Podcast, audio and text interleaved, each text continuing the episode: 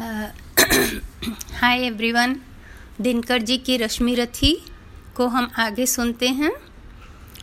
अभी पूरा कुरुक्षेत्र का ही वर्णन है। महाभारत का युद्ध चल रहा है और अब कर्ण जो हैं, भूमि पे प्रवेश करने वाले हैं युद्ध भूमि पे। और उसका वर्णन है थोड़े से शब्दों में कि उनकी वानों का क्या शत्रु दल पर असर होता है। और उसके बाद जयद्रथ का क्या होता है और सात्यकी का क्या है और कैसे दोनों पक्ष युद्ध में सारे नैति, नीति और धर्म को भूलकर युद्ध में पूरा ध्येय कैसे बदल जाता है, सिर्फ़ जीतने का उद्देश्य रहता है।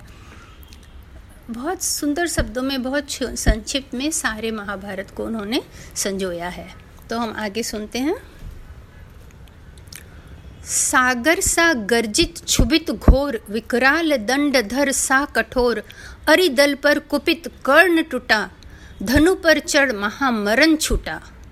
ऐसी पहली ही आग चली, पांडव की सेना भाग चली, झंझा की घोर झकोर चली, डालों को तोड़ मरोड़ चली, पेड़ों की जड़ टूटने लगी, हिम्मत सबकी छूटने लगी। ऐसा प्रचंड तूफ़ान उठा, पर्वत का भी हिल प्राण उठा, प्लावन का पा दुर्जय प्रहार, जिस तरह कांपती है कगार, या चक्रवात में यथा किरण उड़ने लगते पत्ते विशीर्ण त्यों उठा काँप थर थर अरिदल, मच गई बड़ी भीषण हलचल। सब रथी व्यग्र बिल लाते थे कोलाहल रोक न पाते थे। सेना का यूँ बेहाल देख, सामने उपस्थित काल देख, गरजे अधीर हो मधुसूदन, बोले पार्थ से निगुड़ वचन। दे अचिर सैन्य का अभयदान, अर्जुन अर्जुन हो सावधान। तू नहीं जानता है यह क्या, करता न शत्रु पर कर्ण दया। दाहक प्रचंड इसका बल है, यह मनुज नहीं, काला नल है। बड़वानल यम या काल पवन, करते जब कभी कोप भीषण। सारा सर्वस्व न लेते हैं, उच्छिष्ट छोड़ कुछ देते हैं। पर इसे क्रोध जब आता है, कुछ भी न शेष रह पाता है।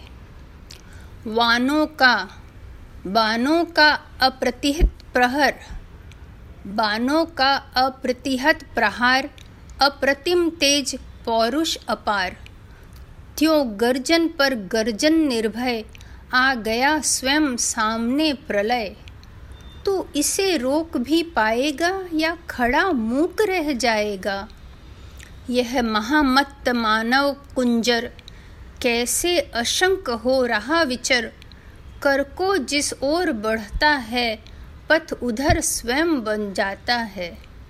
तू नहीं सरासन तानेगा, अंकुश किसका यह मानेगा? अर्जुन विलंब पातक होगा, शैथिल्य प्राण घातक होगा। उठ जाग वीर मूर्ता छोड़, धर धनुष बान अपना कठोर। तू नहीं जोश में आएगा, आज ही समर चुक जाएगा। केशव का सिंह दहाड़ उठा, मानो चिंगाड़ पहाड़ उठा। बानों की फिर लग गई झड़ी, फाग, भागती फौज हो गई खड़ी।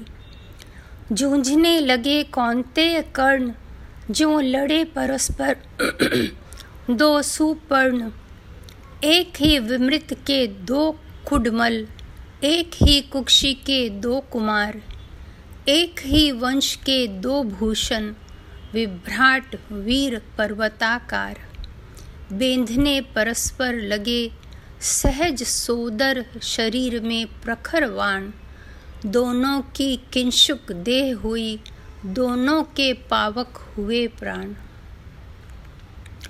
अंधड़ बनकर उन्माद उठा, दोनों दिशी जय जयकार हुई दोनों पक्षों के वीरों पर मानो भैरवी सवार हुई।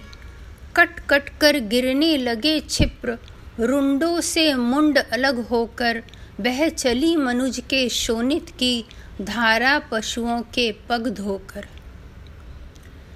लेकिन था कौन हृदय जिसका? कुछ भी यह देख दहलता था। था कौन नरों की लाशों पर? जो नहीं पाँव धर चलता था। तन्वी करुणा की झलक झीन किसको दिखलाई पड़ती थी? किसको कट कर मरने वालों की चीख सुनाई पड़ती थी? केवल अलात का घूर्णी चक्र, केवल व्रजायुध का प्रहार, केवल विनाशकारी नर्तन केवल गर्जन, केवल पुकार। है कथा द्रोण की छाया में, यूँ पाँच दिन तक युद्ध चला। क्या कहें, धर्म पर कौन रहा, या उसके कौन विरुद्ध चला? था किया भीष्म पर पांडव ने, जैसे छल छदमों से प्रहार, कुछ उसी तरह निष्ठुरता से हत हुआ वीर अर्जुन कुमार। फिर भी भावुक कुरु वृद्ध भीष्म, थे युग पक्षों के लिए शरण। कहते हैं, होकर विकल, मृत्यु का किया उन्होंने स्वयं वरण। अर्जुन कुमार की कथा, किंतु अभी भी हृदय दहलाती है, सभ्यता नाम लेकर उसका अब भी रोती पछताती है। पर हाय युद्ध अनंतक स्वरूप अंतक साही दारुण कठोर। देखता नहीं जायायन युवा, देखता नहीं बालक किशोर। सुत के वध की सुन कथा पार्थ का, दहक उठा शोकार्त हृदय, फिर किया क्रुद्ध होकर उसने, तब महालोम हर्षक निश्चय। कल अस्त काल के पूर्व जयद्रथ को न मार यदि पाऊँ मैं, सौगंध धर्म की मुझे आग में स्वयं कूद जल जाऊँ मैं। तब कहते हैं अर्जुन के हित, हो गया प्रकृति क्रम विपर्यस्त, माया की सहसा शाम हुई, असमय दिनेश हो गए अस्त। ज्यो त्यों करके इस भांति वीर अर्जुन का वह प्रण पूर्ण हुआ, सिर कटा जयद्रथ का, मस्तक निर्दोष पिता का चूर्ण हुआ।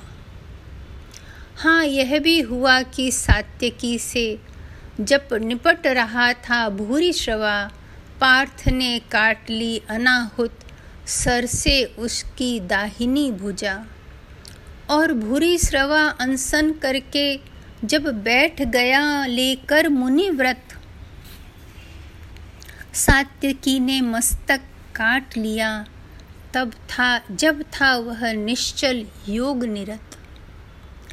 है वृथा धर्म का किसी समय, करना विग्रह के साथ ग्रथन। करुणा से कढ़ता धर्म विमल, है मलिन पुत्र हिंसा कारण जीवन के परम ध्येय सुख को सारा समाज अपनाता है। देखना यही है कौन यहाँ तक किस प्रकार से जाता है। है धर्म पहुँचना नहीं, धर्म तो जीवन भर चलने में है।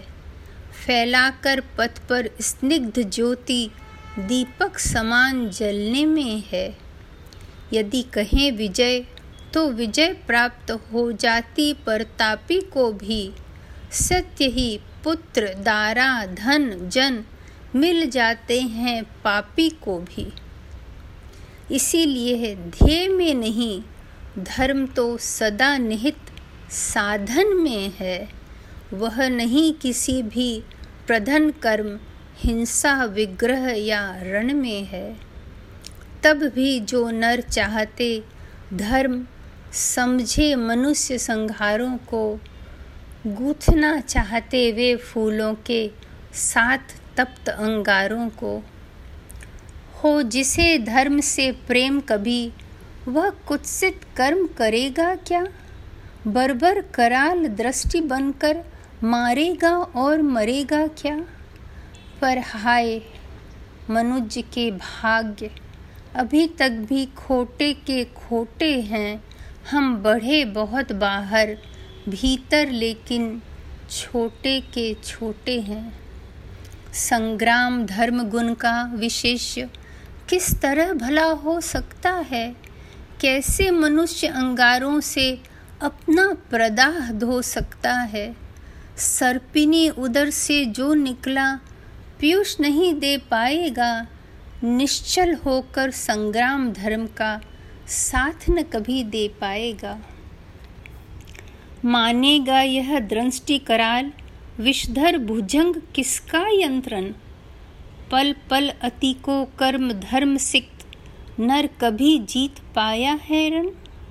जो जहर हमें बरबस उभार, संग्राम भूमि में लाता है। सतपथ से कर विचलित अधर्म की ओर वही ले जाता है। साधना को भूल सिद्धि पर जब टकटकी हमारी लगती है, फिर विजय छोड़ भावना और कोई न हृदय में जगती है।